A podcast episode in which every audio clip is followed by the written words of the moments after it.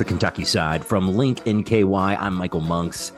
Do you ever find yourself walking alone on a Covington street and thinking quietly to yourself, you're not really alone?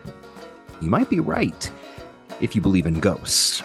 This 200 year old city has around 40,000 residents, at least counted by the US Census. But are there some old residents, very old residents, dead residents, still among us? There's a local historian who believes that he's figured it out. So he thinks it was the wife of the first owner, whose name was Adeliza Southgate. She of the Southgate Southgates, and she uh, she had 11 children and one more on the way when her husband died. And she outlived 10 of her children. Her surviving daughter got married. They were all living there together, and the husband, the son-in-law, evicted Adeliza. So we believe that she's come back to her beloved home after death. The Spooky Secrets walking tour takes visitors around downtown Covington to learn about what might be lurking in historic mansions, in the shadows, and right behind you. That's next on the Kentucky side.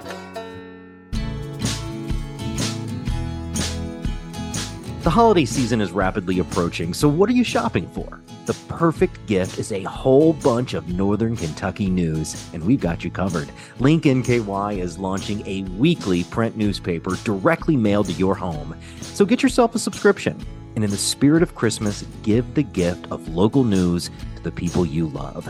The Link Reader hits local mailboxes every week starting November 18th. It's just 25 bucks for the first year. Find out more at linknky.com and click on subscribe. This is the Kentucky side from Link NKY. I'm Michael Monks. Our producer is Cam Miller. When you're in a city as old as Covington, even if you're a big skeptic, your mind likely wanders sometimes. Is this place haunted? The antebellum mansions on the riverfront, the towering old churches, the quiet sidewalk at sunset.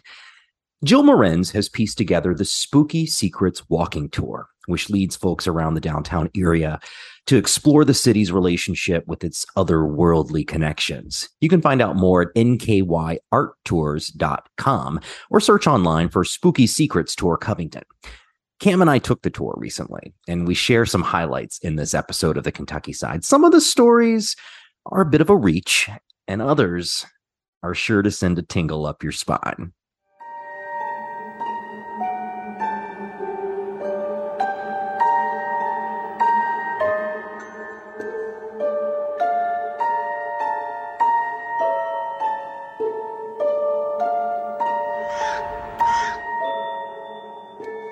Outside the Mother of God Church, there are a pair of lion statues. They arrived in Covington from Europe, and they're said to have been filled with pagan spirits who act in the name of good. Their names are Daniel and Ignatius. Jill Morenz explains their protection.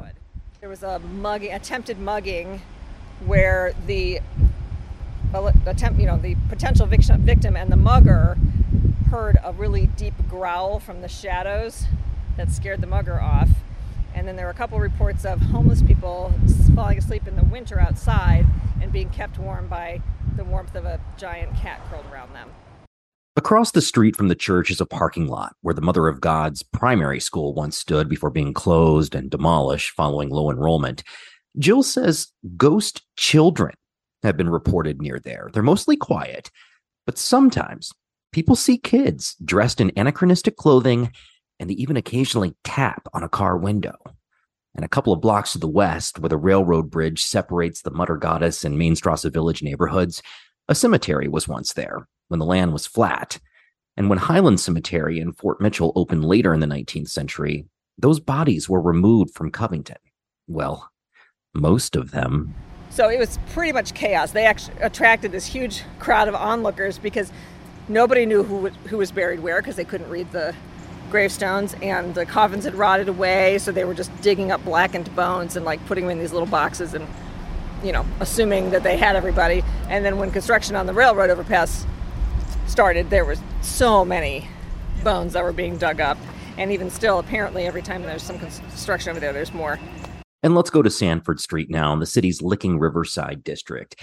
On the 600 block of Sanford, and remember that name for another story later, there's a sprawling multifamily home It's known as the Rugby. It was built as the Orr Academy, a school for girls back in the early 1800s. In 1853, it was purchased by Henry Bruce. He's a wealthy guy, later a hotel owner, and a financier of Confederate causes during the American Civil War when this area was a Union stronghold.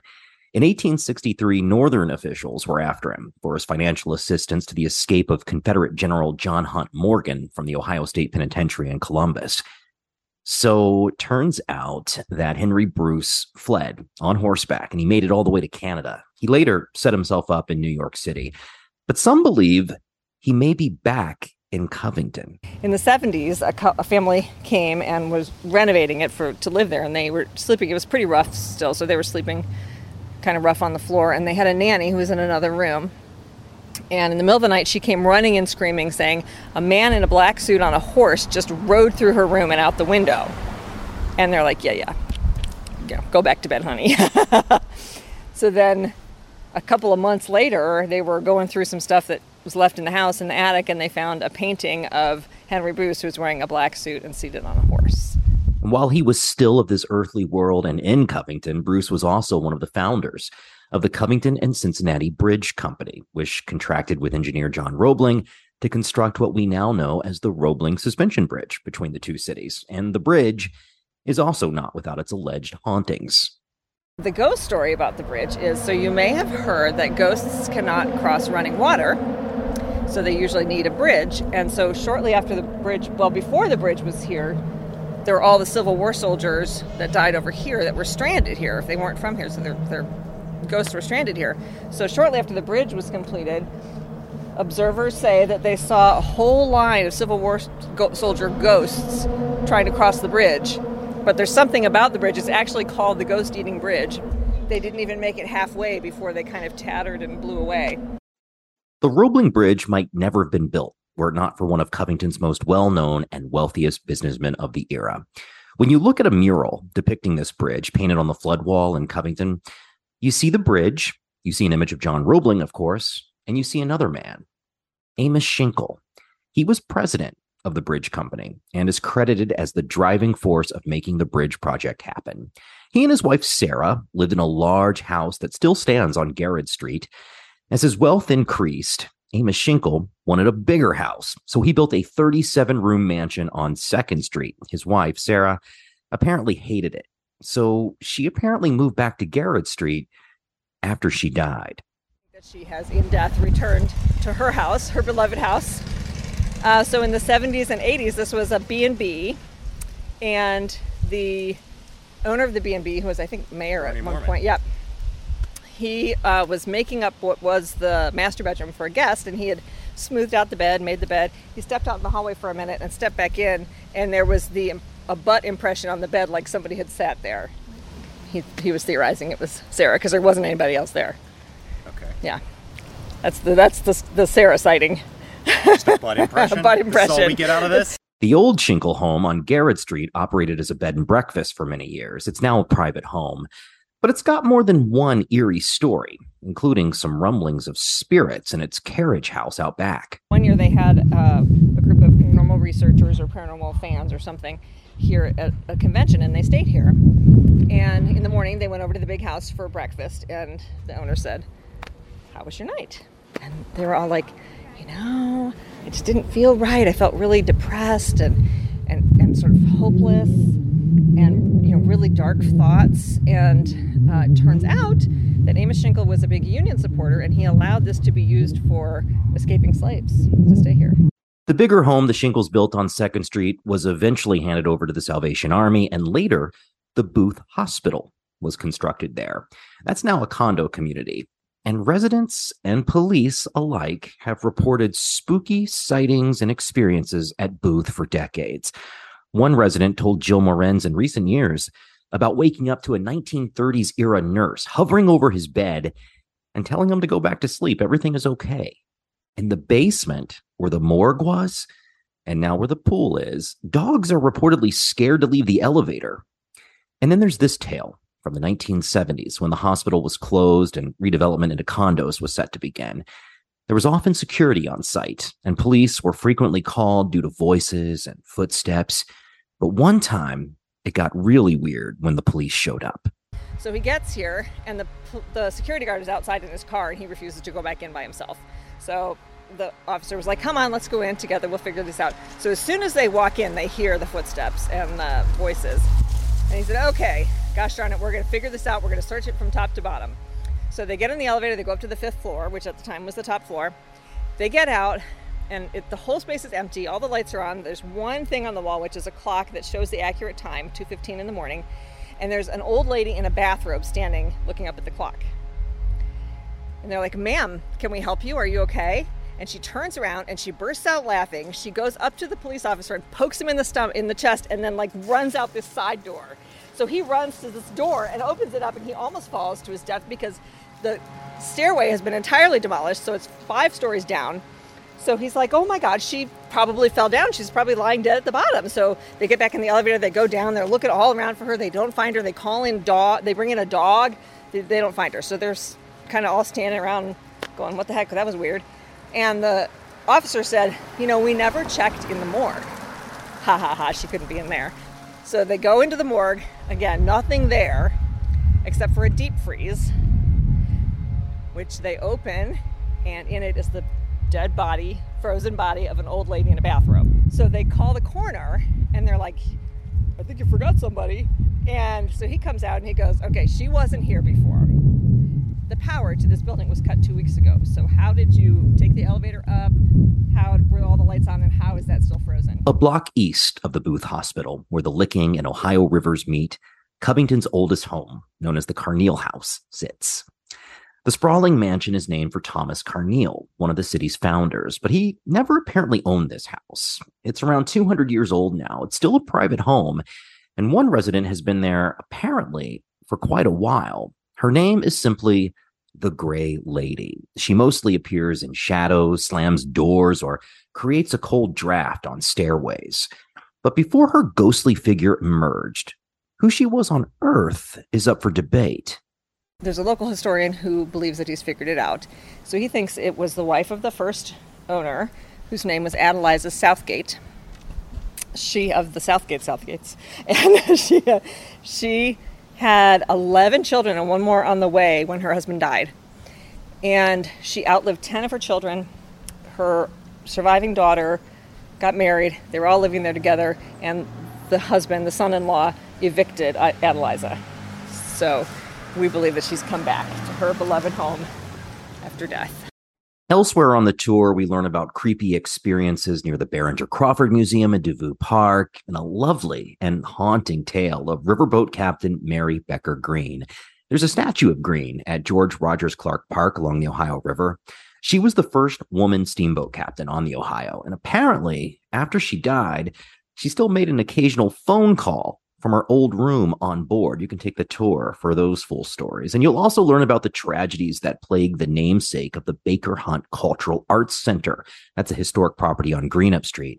Part of its name is no longer used. You see, it used to be a foundation to support culture, arts, and paranormal research. That's because Margaretta Baker Hunt lost her daughter, her husband, and her parents in rapid succession and often turned to seances there to communicate with her daughter at the site. She was very uh, into seances. She had seances all the time up in the second floor in Katie's bedroom to try to contact her. And one of the mediums that she used all the time was Laura Pruden, who was famous the, at the time. In fact, Harry Houdini was planning on trying to debunk her, but never got around to it. I'm not sure what happened with that. But Laura was really famous for slate writing, which, you know, they have a little blackboard, a piece of chalk, they put it on the table. Then everybody holds hands and the lights go out, and there's a little scratch, scratch, scratch, scratch, and then the lights go on, and there's writing on the, on the slate.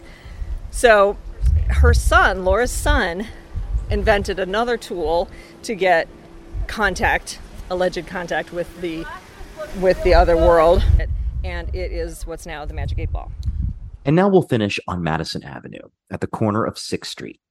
It was here in 1895 that Covington attorney William Goebel shot and killed banker John Sanford. Now, you remember Sanford Street from the Henry Bruce house story? We're not really sure if there's a connection to John Sanford and Sanford Street, but the name is the same. Long story short, Goebel fought against some tolls. It cost Sanford money, and the guys just didn't like each other. So Goebel referred to Sanford as, quote, gonorrhea John in a local newspaper. And, well, Sanford had a problem with that. So one day downtown, Goebel and Sanford spotted each other. And the story goes Sanford confronted Goebel and said, quote, I understand you assume authorship of that article. To which Goebel replied, I do. Now, this being 1895 Kentucky, shots soon rang out. Goebel was fine. Sanford was dead. But is he gone? It was long believed that Sanford haunted this corner of 6th Street and Madison Avenue for years and years. But it gets weirder. Now, some believe that something darker has taken over a phantom, which is usually active in that area around sunset. Makes people um, feel hopeless and despair sometimes so badly that they they're doubled over with it, and it mostly happens to people who are worried about money which again, interesting corner here. And then I always say, like, if you see a panhandler here, go ahead and give him some money and save him from the from the phantom.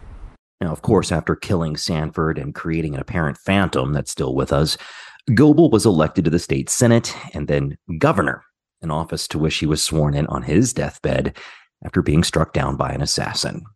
On this tour, there were no sightings of our fallen governor from Covington, but there hasn't been a governor elected from Northern Kentucky since.